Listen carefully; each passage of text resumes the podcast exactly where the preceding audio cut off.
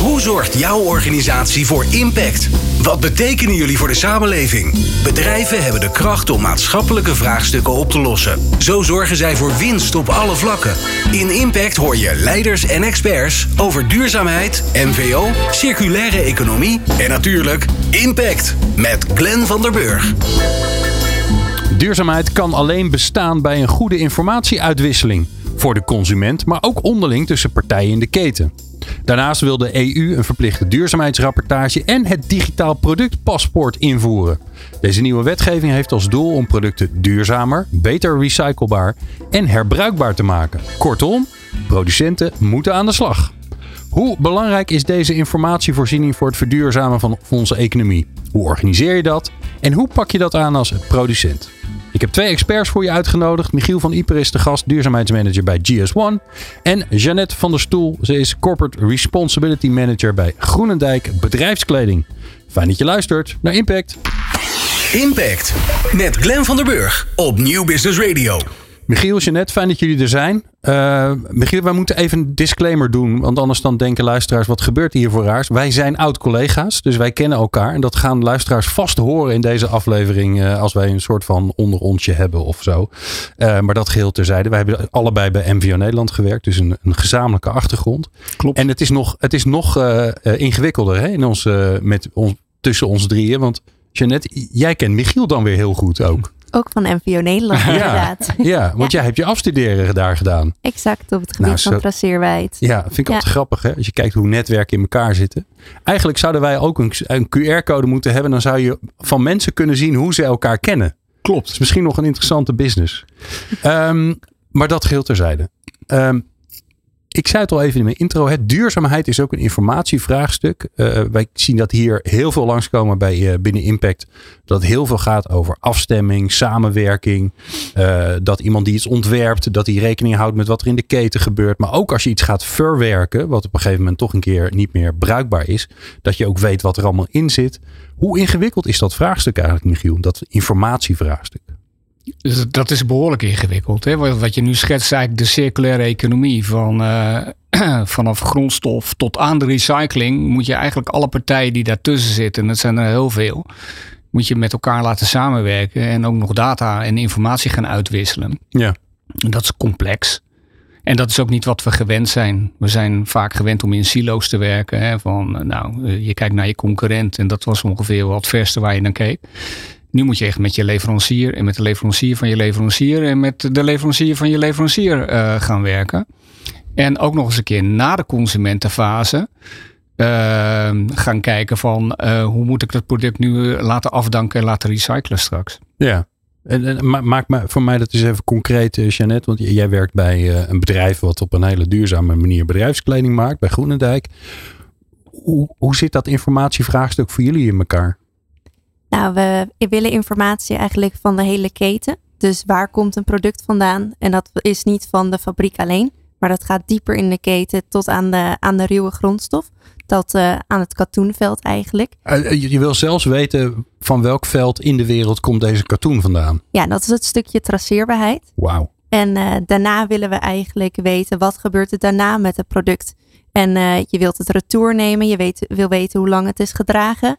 En daarna, uiteindelijk, als je bij de recyclingfase komt, wil je weten wat kan je daar nou mee gaan doen? Op welke manier kan je dat nou gaan recyclen? Ja, nou, nou dit is zeg maar hoe je het zou willen hebben. Waar loop je dan nu tegenaan in het verduurzamen van de producten die jullie hebben en zeker ook van wat je weer inneemt?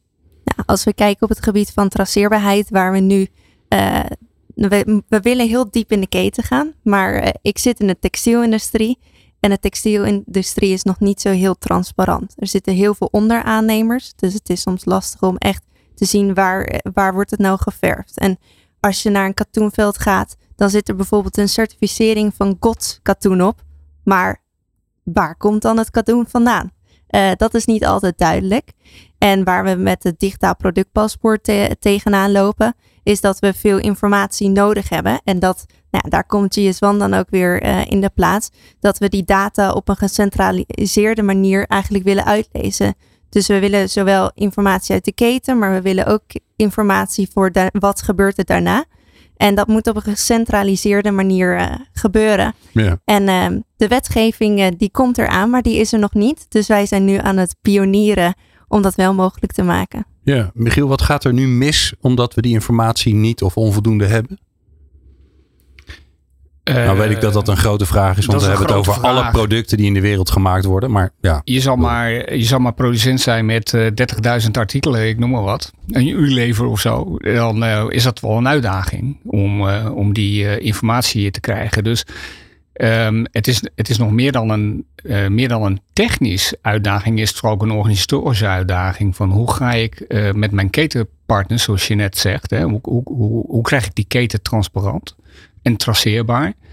Uh, want vaak weten uh, merken het uh, misschien nog net de eerste schil van suppliers, maar daar, daarachter is het al helemaal onbekend. Laat staan dat je helemaal naar de grondstof gaat, naar dat katoenveld in Oezbekistan. Dat weet niemand. Nee. Nee. En dan heb je ook nog eens een keer de vraag of dat katoenveld in Oezbe Oezbekistan, of die dat rechtstreeks aan iemand levert, of dat het weer in een coöperatie is, in een samenwerking, dat het op een gegeven moment bij elkaar gaat. Ja. Er wordt allemaal op een hoop gegooid. En dan is het al uh, moeilijk uh, om te bepalen van welk veldje dat, uh, dat komt. Ja, ja. en de, misschien is dat ene veldje nou juist waar die misstanden zijn op het gebied exact, van mensenrechten. Exact. En dat enzovoort. is waar de, de wetgever in Europa nu van gaat zeggen van nou, nu moeten we dat toch wel een keer gaan weten. En is het, is het nu zover dat die wetgeving weten dat die er gaat komen en dan weten we ook precies wanneer die ingaat? Zijn we al zover? Nou, als je het hebt over de. de er zijn eigenlijk twee wetgevende kaders die, uh, die belangrijk zijn nu. Hè. De CSRD. Neem maar even de afkorting. Dat staat voor Corporate Sustainability Reporting Directive. Dat is een Ja. Europese wet en regelgeving die eigenlijk vraagt aan producenten van ehm, eh, onder welke omstandigheden is het gemaakt? Zijn er milieu-issues geweest of zijn er sociale issues, zoals jij zegt, van hebben de kinderen rondgelopen daar of zijn er mensen voor uitgebuit? Ja. Nou, daar moet je tegenwoordig, moet je daar, eh, nou ten eerste de keten voor kennen. Dus je moet die keten gaan tot aan, die, aan dat ka- katoenveld gaan kennen. En dan moet je op een gegeven moment gaan kijken van, kom, komen deze risico's voor? En zo ja, dan moet ik daarop gaan rapporteren wat ik, daarover, wat ik daarmee ga doen. En dat is, dat is een, dat, die, die gaat volgend jaar eigenlijk voor de grote, echt voor de grote ondernemer gaat die volgend jaar al in. Ja. En dan zou je zeggen van nou voor MKB duurt dat dan nog even. Nee, want die grote ondernemingen die gaan dat natuurlijk ook weer zeg maar aan die Ja. MKB vragen die vaak in die supply chain zit. Van eh, ja, je moet mee. Ja, want het gaat niet alleen over dat grote bedrijf, maar het gaat over alles wat ze doen en alles wat ze inkopen. En uh, ook watgene inkoopt die voor hen zit. Hè? Dus uh, zelfs als je inkoopt bij een grote reus als Cargill, die zal uiteindelijk ook de informatie op moeten leveren van dat ene kleine boertje die koffie produceert in op dat veldje daar heel erg ver weg. Precies, en dat is een enorme uitdaging. Ja, nou dat kun je wel zeggen. Um, uh, dat komt er dus over uit de EU. We hadden het al over dat, uh, dat productpaspoort. Hè? Is dat dan ook al iets wat, wat er aankomt? Want dat is, dat is weer anders dan die CSRD. Daar hebben we het al vaker over gehad. Het productpaspoort hebben we in de, deze uitzending nog nooit besproken, uh, Jeannette. Ja, dat komt er ook aan. Er komt uh, wetgeving vanuit de EU Green Deal. Um, en daar, dat komt richting 2027. Um, vanuit mijn bedrijfsperspectief zie ik dat grote klanten als overheden er al naar vragen. Um, dus Die wij, hebben het nu al in hun uh, aanbestedingen opgenomen. Exact, ja. staat al in aanbestedingen opgenomen. Dus wij zijn eigenlijk al bezig om een productpaspoort uh, te integreren in de producten. Uh, middels een QR-code. En om die informatievoorziening toch alvast te leveren. Maar wel, welke standaard het echt gaat, gaat worden, dat is pas eind, uh, eind in 2027 is dat nou ja, bekend. pas. Hè? Ik bedoel, 1 januari 2027, dat is drie jaar. Dat is eigenlijk best snel. Als je, als je nu erachter komt dat je dat over drie jaar moet hebben. En het is zo complex. En het is zoveel informatie. Want hoe lang zijn jullie al bezig bij uh, Groenendijk? Ah, hier aan? Met het traceren zijn we al meer dan twee jaar bezig. En digitaal productpaspoort zijn we nu actief een jaar mee bezig om te kijken hoe willen we dat gaan inregelen. Ja. En op dit moment bezig met implementatie. Kortom, die drie jaar is eigenlijk helemaal niet zo gek lang. Michiel. Nee, en dat is, dat is ook waarom we nu ook begonnen zijn vanuit, uh, vanuit GS1 om um, per sector partijen bij elkaar uh, te halen. Dat hebben we in de textiel hebben we dat gedaan. Dat hebben we een soort learning expeditie genoemd. Waarin een van de boodschappen ook is van begin nu al met die data ophalen. Ook al weet je nog niet precies wat er in moet vanuit die wetgevende uh, macht. Um, moet je toch nu al weten van, nou ja, het zal wel ongeveer wel toch echt wel daar en daar en daar over gaan. Ja. En dan heb je het over recyclebaarheid, uh, over repareerbaarheid, uh, maar ook over de herkomst. En over hoe je het afdankt en hoe je het sorteert. En hoe je het moet recyclen. Dus dan, nou ja, dan weet je al een beetje van welke data straks gevraagd gaat worden. Ja, en je zal ongetwijfeld minimaal in ieder geval aan moeten geven eh, wat er, wat er in dat product zit. Toch? Ja. En, en welke, welke Ja. stoffen, welke onderdelen, Dat welke we de bill of materialen. material. Ja. Eh, dat is heel belangrijk, zeker voor een recycler. Want als je de recyclers interviewt, dan ho- hoor je ze eigenlijk altijd zeggen van... wat zit er nou precies in? Wat is nou echt het hele recept? Want als er maar één klein procent probleemstofje in zit... dan eh, ligt mijn hele recyclingproces Ja. eh, plat. En Want dat is dan eigenlijk een vervuiling in het proces. Dat is Ja. zo, ja. ja.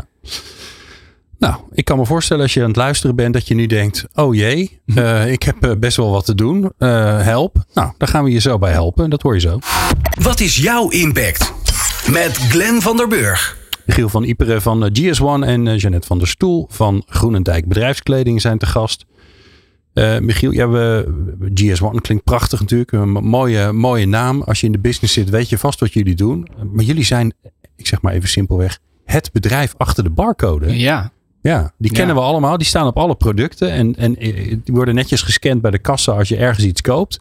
En iedereen gaat ervan uit dat dat de normaalste zaak van de wereld is. Dat dat systeem dan weet wat er achter die barcode zit. Maar jullie hebben, ja, jullie hebben dat beheer eigenlijk van die barcodes in handen.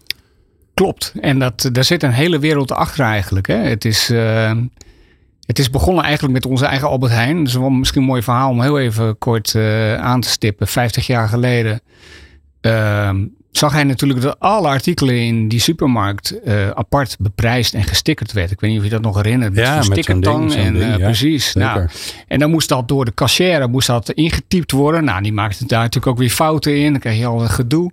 Eh, vervolgens een korting. Dan moest je het weer gaan stickeren met die korting erop. En als je dat aan alle filialen wil doen, dan moest je ook al die filialen nog die korting gaan. En toen kwam die eh, terug uit Amerika met een technologie van hey, als we elk artikel nou een, een, een nummer geven en daar een database aan koppelen, dan hoef het misschien maar één keer in te voeren. En dan kan je het gewoon, als een kassa dat leest, dan kan dat gewoon au- automatisch gelijk eh, worden afgerekend. En dat is natuurlijk een enorme efficiëntieslag. En later is dat uitgegroeid tot een global standard. GS staat ook voor de global standard. Ehm, waar eh, inmiddels eh, in Nederland alleen al 40.000 bedrijven gebruik van maken. En eh, wereldwijd miljoenen.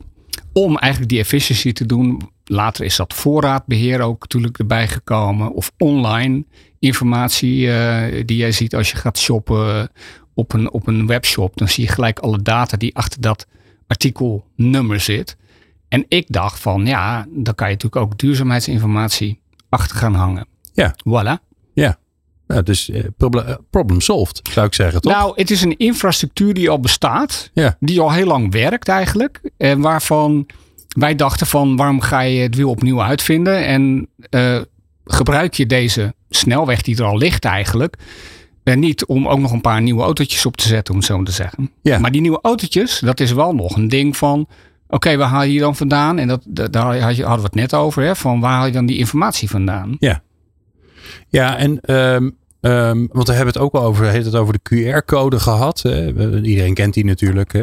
Is die, is die ook nodig? Is, moeten we Ja. ook om van die barcode Ja. naar die QR-code? Ja, en dat is, dat is een transitie waar GS1 zelf in zit. Van ehm, die barcode kan je niet met een, een, een, telefoon lezen. En dat is wel, de- zeker als je eh, naar de keten kijkt, naar de consument. Wil je die consument ook gaan bereiken met bijvoorbeeld een gebruiksinstructie of een sorteerinstructie.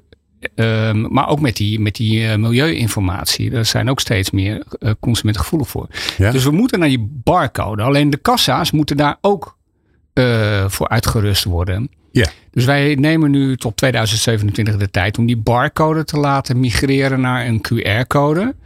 Die ook nog eens een keer allerlei andere informatiebronnen kan raadplegen. ehm, om te tonen aan welke gebruikersgroep dan ook van dat artikel. Ja. En is het dan ook zo dat je die QR-code nodig hebt omdat er gewoon meer data in zit? Dat je op een gegeven moment tegen de, ja, tegen de, de eindigheid van de barcode, net zoals dat we ooit eens een keer, oh ja, open verteld. We zijn ooit van negen nummers, uh, negen, negen, negen cijferig telefoonnummer naar tien cijferig ja. telefoonnummer gegaan. Hè? Binnen Nederland in ieder geval dan. Maar dat is ook een omslag die jullie nodig hebben. Ja, ja, want in die QR-code, dat noemen we een tweedimensionale code. Een barcode is eendimensionaal, is een beetje technisch. Maar daar kan veel meer informatie in. Ja. En in die barcode is dat gelimiteerd. Dus dit is ook een van de redenen als je de, uh, die circulaire economie gaat heel veel data vragen straks. En die, die CSRD uh, milieureporting. Uh, dat kan nooit achter die, die barcode gaan hangen. Dus dat moeten we echt uh, in een QR-code doen. Ik moet een beetje denken aan uh, um, de, de eerste stappen in het elektronisch data uitwisselen. Dat je vroeger heette, noemde je dat EDI. Dat, dat was ook een soort standaard die werd gedaan om te zorgen dat je facturen kon uitwisselen en zo. En, en bestelformulieren. Daar lijkt dit eigenlijk op, toch? Dit is gewoon weer een volgende iteratie het op EDI dat. is ook onderdeel van de hele GS1-systematiek. Ja. ja. Dus dit wordt al gebruikt door alle barcode gebruikers, hè, alle retailers, om ook EDI-berichten heen en weer te sturen. Nou denk ik, waar beperk je, waar houdt het op? Hè? Want je, er is zoveel data te verzamelen rondom een product. Hè? Uh, nou, we hebben het nu over de, de, de duurzaamheidskant. Nou, dat is al bizar groot. Maar je, je kan natuurlijk ook allerlei informatie over gezondheid. Hè? Dus alle producten die we, uh, nou ja, die we tot ons nemen, kun je ook zeggen. Nou, dat is eigenlijk ook duurzaamheidsinformatie. Hoe gezond is het? Uh, hoeveel calorieën zitten erin? Nou, noem maar op. Daar, kun je oneindig bijna mee doorgaan. Eindeloos. Ik bedoel, een van de sectoren die wij uh, die veel barcodes gebruiken, is ook de gezondheidszorg. Grote afnemer. Waarbij we natuurlijk dan ook de vraag stellen: waarom moeten al die bijsluiters maar moet het allemaal op papier? Ja. Zit dat kan ook de weg gewoon, bij ja, je medicijnen. Scan gewoon je, je medicijnenpakje. En dan ben je hem ook nooit kwijt. Want je gooit hem inderdaad weg. Inderdaad. Ja. Uh, en dan heb je gelijk altijd gewoon de, de gebruiksinformatie en de bijsluiten van de medicijnen ja. onder je telefoon zitten. En uh, ik, ik, ben me even aan het voorstellen hoe dat eruit gaat zien. Hè? Dus ik, uh, ik koop ehm, een t-shirtje. Laat me even in de textielwereld houden, want dan, eh, dan wordt, wordt het begrijpelijk. Ik koop een t-shirtje. Sterker nog, ik denk dat ik een t-shirtje ga kopen, maar ik denk, oh ja, dat is waar. Stom. Nee, ik moet ook aan de duurzaamheid denken. Dus ik scan met mijn telefoontje, stel ik, scan ik die QR-code. Waar ga ik dan heen? Kom ik dan op de website van GS1 terecht die mij gaat vertellen hoe duurzaam iets is? Nee, uh, nou deels.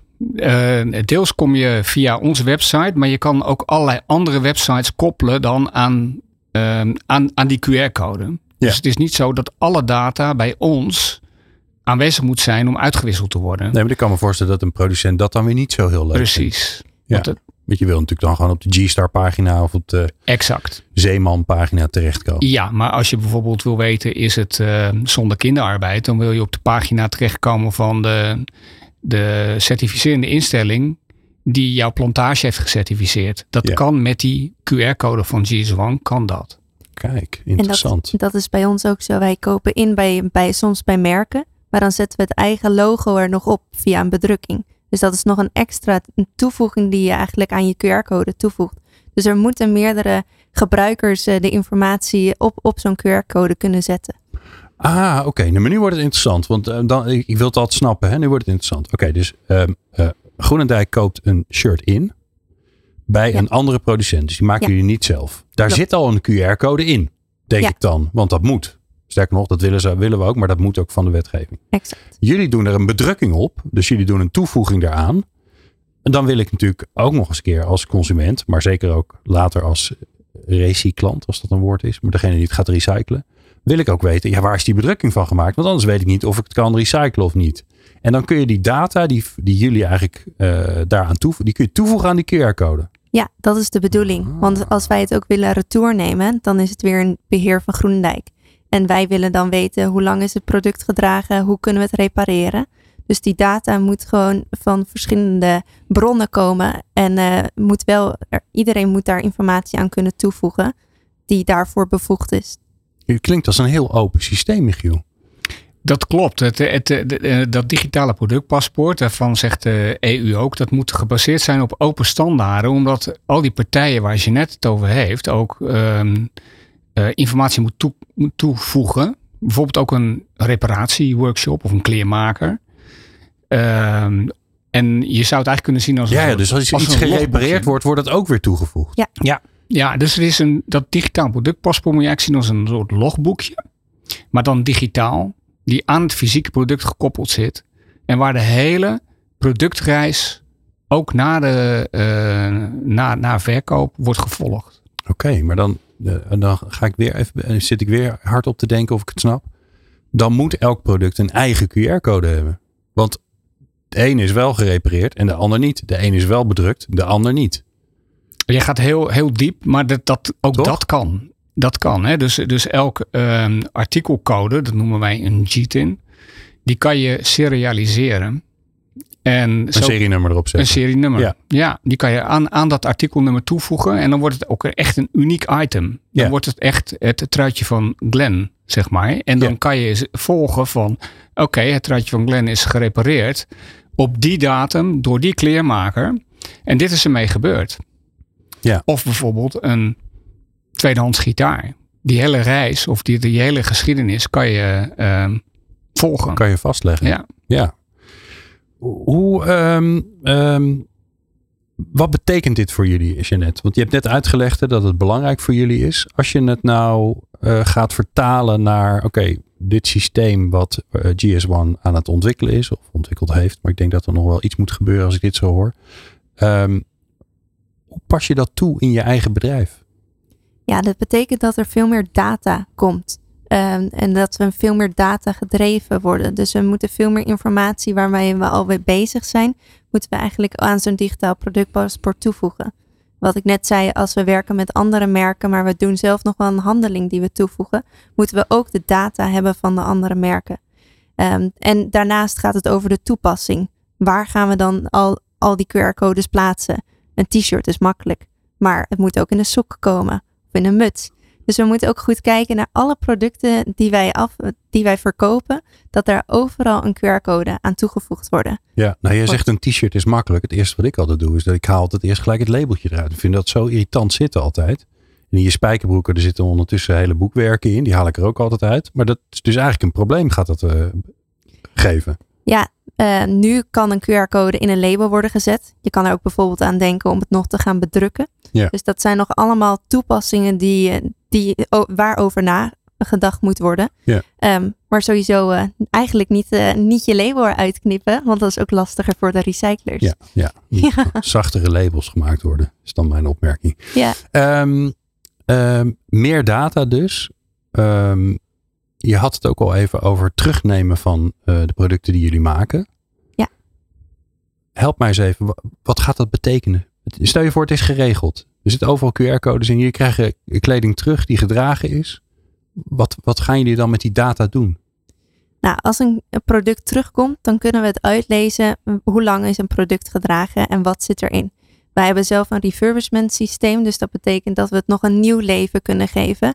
Dus dan gaat het door een proces dat we het reinigen, kleine reparaties en dan gaat het weer opnieuw naar een andere drager toe. Dus eigenlijk kunnen we daarmee ook nog de levensduur verlengen.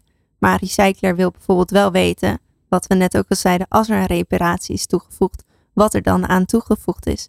Want zij moeten het weten hoe ze het uiteindelijk kunnen, kunnen recyclen. Ja, maar die, ook die data dus over wanneer is het uitgeleverd of verkocht als je het in een winkel koopt natuurlijk. En wanneer is het weer ingeleverd. Dat is ook weer interessante data omdat je dan ook weet van nou, is het, is het nog nuttig om hiermee door te gaan? En je kunt natuurlijk alle, alles eh, met je ogen en je handen inspecteren. Maar ik kan me ook voorstellen dat dat een beetje veel werk is. En de vraag waar we nu ook naar, naar kijken is, moet alle informatie openbaar zijn? Dus voor de klant, moeten, willen zij eigenlijk al deze informatie weten? Of is dit data die we liever op de achtergrond houden, Ja. die alleen de recyclers of bedrijven die het retour nemen eh, inzien? Michiel, hoe ontwikkel je zo'n systeem wat zo uitgebreid en zo groot is? Ik kan me voorstellen als je er van tevoren over na gaat denken, ehm, dan wordt het een soort ehm, ontwikkelproject wat nooit in de werkelijkheid gaat zien. Dus hoe zorg je dat dit, ehm, dat je langzaam bouwt aan de brug waar je over aan het lopen bent? Want dat is volgens mij de enige manier om er te komen, klinkt. Ja, een mooie metafoor. Dat doe je door ook gewoon bouwblokken ehm, of modules aan te reiken waarop je zo'n digitaal productpaspoort kan bouwen eigenlijk. Hè? Dus als, als je kijkt naar dat artikelnummer, nou die heb je nodig, want dat is eigenlijk een identificatie van je, van je artikel, van dat t-shirtje. Ehm, er is ook een standaard voor het geven van een paspoortnummer aan een locatie, bijvoorbeeld aan het katoenveldje. Oké. Daar hebben we ook een standaard voor. Als je die uh, al gaat koppelen, dan krijg je al een vorm van een traceability snelweg, om het zo maar te zeggen. Uh, dan ga je kijken naar hoe ga je dan informatie gestandardiseerd uitwisselen. Daar zijn ook standaarden voor. Uh, dus dan, dan als, je, als je al die bouwblokken en uitleest ook, hè, ontsluit bijvoorbeeld met zo'n QR-code. Dus als iedereen dezelfde taal gebruikt daarvoor en dezelfde symbolen en dezelfde standaarden, ja, dan kom je wel op een gegeven moment tot een, tot een netwerk van bouwblokken waarmee je zo'n digitaal product, productpaspoort zou kunnen bouwen.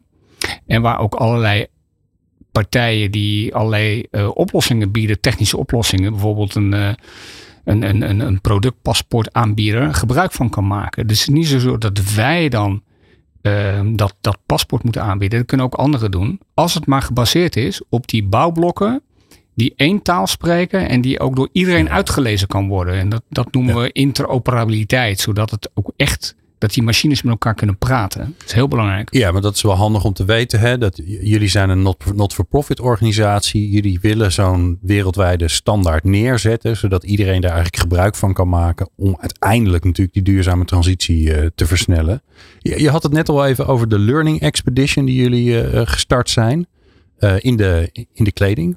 Of in de bedrijfskleding Klopt. misschien wel nog smaller. Nee, in de kleding. In de kleding, Ja. oké. Okay. In het ja. textiel. Ja. Met ook werkschoenen nog. Ja. Oh, ja, dat is weer een heel andere wereld Ja. natuurlijk. Ja, hoe, hoe ziet dat eruit? Wat, wat ben je dan met elkaar aan het doen?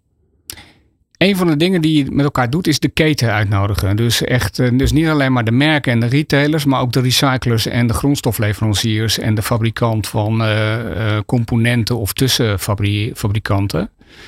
Um, om die uit te nodigen en met elkaar, die hebben elkaar allemaal nodig in een soort ja, ketenaanpak of in een soort e- ecosysteem, waarin ze die informatie van elkaar nodig hebben. Dus ze moeten heel goed begrijpen van, oh, uh, jij kan je werk alleen maar doen als ik, als ik jou die informatie geef. Ja.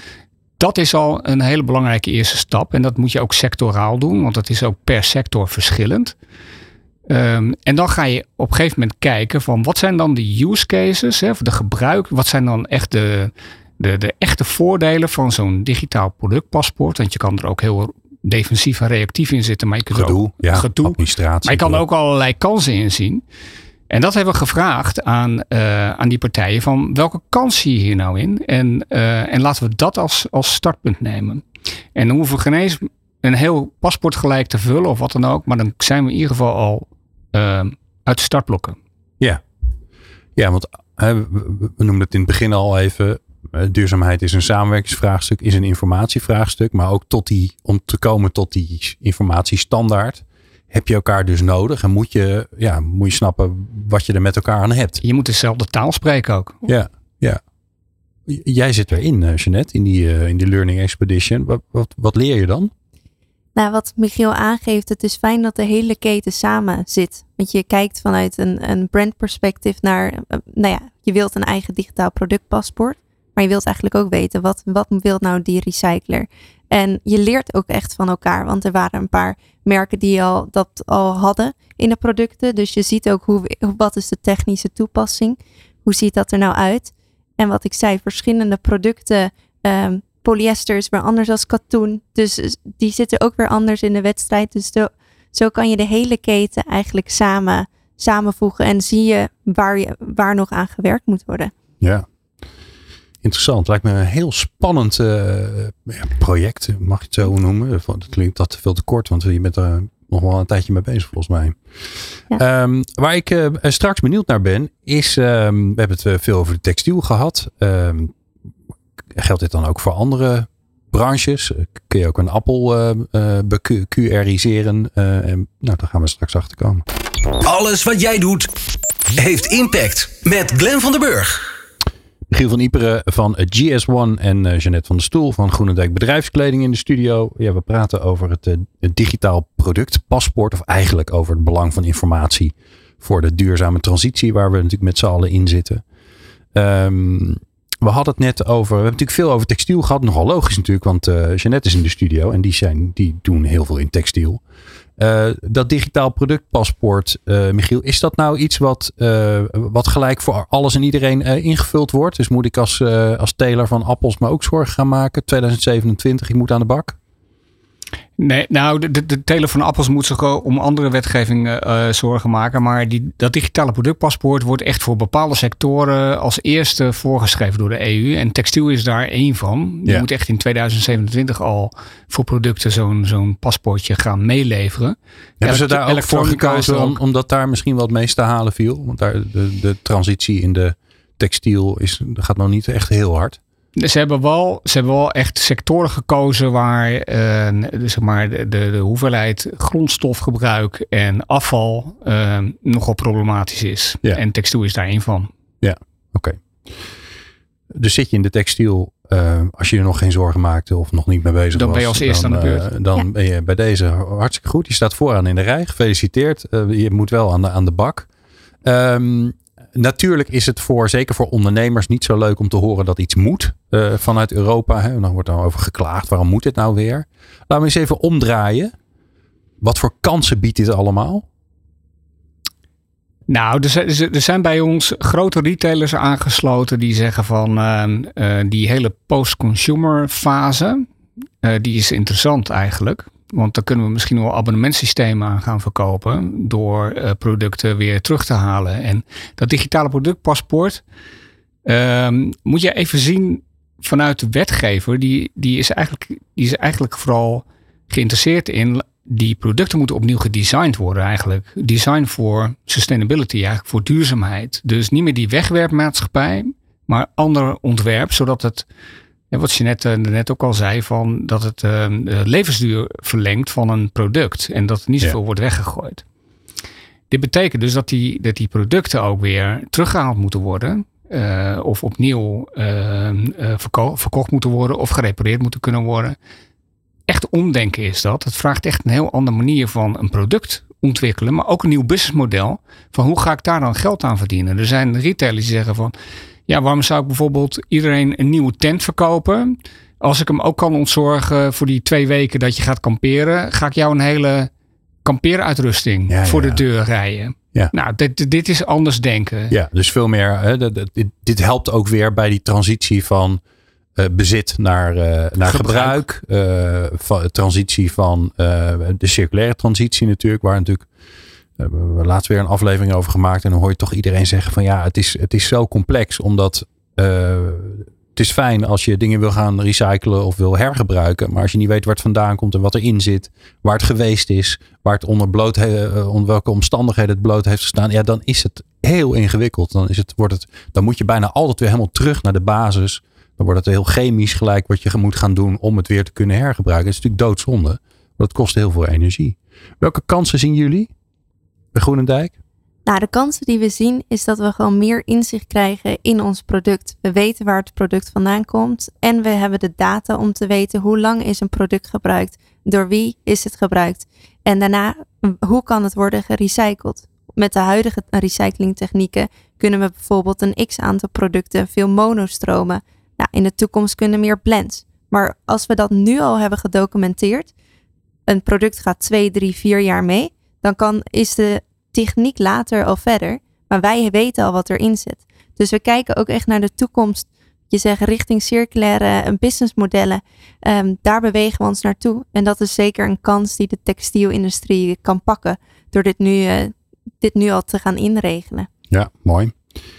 Michiel, we hebben het veel gehad over textiel. Een belangrijke sector. Ook een sector waar nog heel veel te doen is. Zeker in de, nou niet zozeer in de bedrijfskleding, want daar gebeurt volgens mij al heel veel. Maar zeker wel bij de fast fashion is natuurlijk, uh, ja, dat komt toch allemaal op een grote hoop terecht. En gaat ons nog steeds of naar Afrika of de verbrandingsoven in. Dat heb jij mij ooit eens een keer trouwens verteld.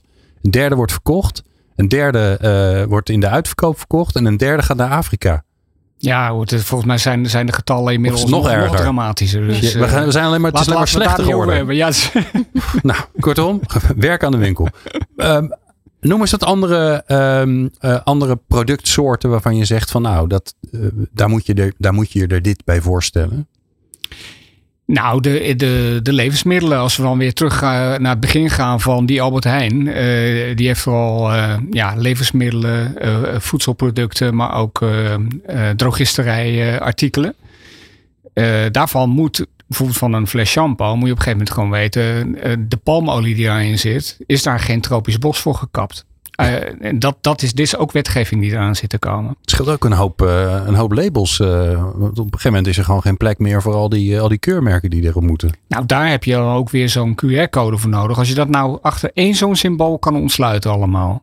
Want anders, een verpakking is te klein om, om daar een heel, hele roman op te zetten van de geschiedenis van het product. Ja, het wordt een soort stripverhaal bijna. Hè? Als je ziet wat er allemaal tegenwoordig op moet. En ja. dan hebben we nog het, de, de beter leven keuren. En dan hebben we ook nog de gezondheid Nutri-score die erop moet. Die kunnen allemaal achter die QR-code. Dat klopt. En dat is ook de reden waarom we ook met die certificeerders ook samenwerken. Of willen samenwerken. Dat zijn we ook nu aan het opzetten. Uh, zodat wij uh, die informatie kunnen ontsluiten via die QR-code. Ja. Die dan uh, uitgelezen kan worden. Ja, en dan zit ik te denken. Een, een um, um, textiel is nog is al complex, maar is nog overzichtelijk. Maar op het moment dat je een koelkast of zo, of een, of een, een, een, een, een telefoon bijvoorbeeld, daar zit zoveel in. En dat komt op zoveel verschillende plekken. En misschien nog wel belangrijker dat daar een goed productpaspoort bij zit. Maar dat, dat wordt helemaal uh, een spannende ja, uitdaging. Dat klopt. En dat vraagt dus heel veel data. En heel veel samenwerking in die keten. Ja.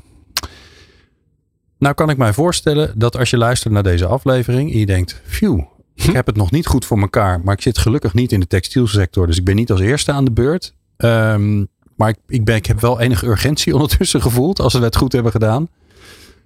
Waar begin je? Nou, je begint bij data te verzamelen. Dus wat zit er nou echt in je product? Als je dat niet weet, ga het uitvragen in je keten. Zorg dat je het gaat traceren, zodat je eerst al die data gaat verzamelen. Daarna kijk hoe kan je het gaan toepassen op het product. Waar zet je uh, een QR-code op je product? En daarna zoek de samenwerking ook op verder in je keten. Wat ik net zei, als je met een ander merk samenwerkt en je past nog een andere handeling toe, hoe zorg je ervoor dat al die data gezamenlijk in een database gaat komen? Nou, ja. vervolgens ook de data als het terugkomt. Maar hoe zet je dat erin? Nou ja, de vormgeving van zo'n QR-code is de tweede stap. Eerst zou ik zeggen data verzamelen. Daarna de integratie op je QR-code. Ja, eerst maar zorgen dat je dingen weet. Exact. Ja, en dan kan ik me voorstellen dat er veel te weten is en dat je daar ook een soort schifting in moet maken van nou eerst maar deze informatie. Ja, je moet beginnen met de informatie die je al hebt en eigenlijk wat Michiel net mooi noemde, zo'n bouwblokkenmodel. Begin bij het eerste blokje en bouw daarna verder. Ja.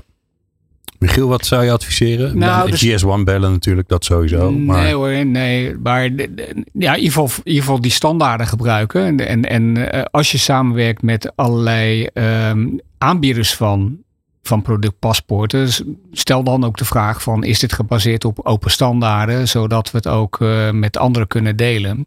Dus dat is een belangrijke. Ja, maar het klinkt ook weer alsof daar weer een hele markt aan het ontstaan is voor uh, productpaspoorten. Klopt. Waar allerlei commerciële aanbieders, prima natuurlijk, zich uh, op storten. Ja. maar het gevaar is dat je in een vendor lock-in terechtkomt van ja. oké, okay, uh, ik heb voor jou een mooie oplossing bedacht, maar je zit nu voor de rest van je leven aan mij vast. Ja, of misschien nog wel vervelender dat je daar heel, veel, heel erg je best aan hebt gedaan en dat je belangrijkste leveranciers of klanten zeggen, ja sorry, maar hier werken wij niet mee. Exact. Of dat je het niet kan uitwisselen met je Duitse handelspartner of met je Chinese handelspartner. Ja. ja dus die, die wereldstandaard.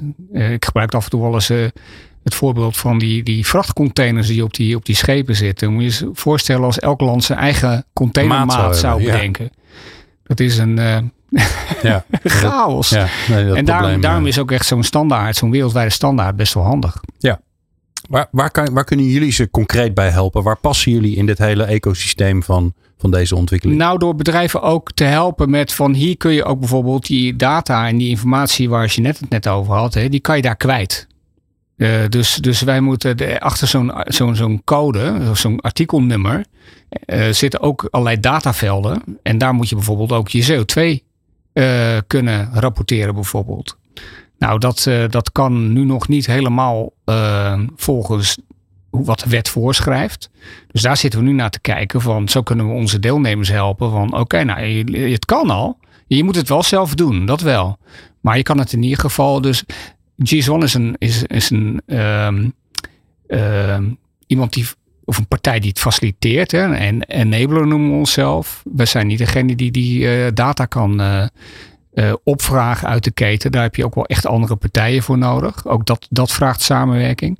Maar het moet wel kunnen. En dat is wat we nu aan het doen zijn. Het systeem aan het inrichten voor die reporting en voor die circulaire economie. Ja, maar de, de, de meeste partijen, zeker in Nederland, we maken een podcast in het Nederlands, de kans dat iemand in uh, een Engels sprekend land deze podcast luistert, nog niet zo heel groot. AI is nog niet zo ver dat hij dat kan vertalen. Dat komt nog wel eens een keer. Um, maar als je in Nederland of in Vlaanderen uh, producten maakt, dan zullen ze ongetwijfeld al iets met GS1 doen. Zal er een, ja. een, een, artikelnummer en een barcode op staan. Dus je kunt gewoon contact uh, opnemen met je GS1 contactpersoon om te zeggen van joh, uh, ik ben hier ook mee bezig, uh, kun je me helpen? Ja. Ja, en maak gebruik van die bestaande infrastructuur eigenlijk. En je zegt inderdaad terecht Europa. Dit is echt Europese regelgeving. En GS1 is een internationale organisatie met ook allemaal kantoren in Europa en een Europees hoofdkantoor. Uh, en die zijn ook aan het samenwerken om dit ook mogelijk te maken. Zodat het voor een Spaans bedrijf en een Nederlands bedrijf niet heel anders is.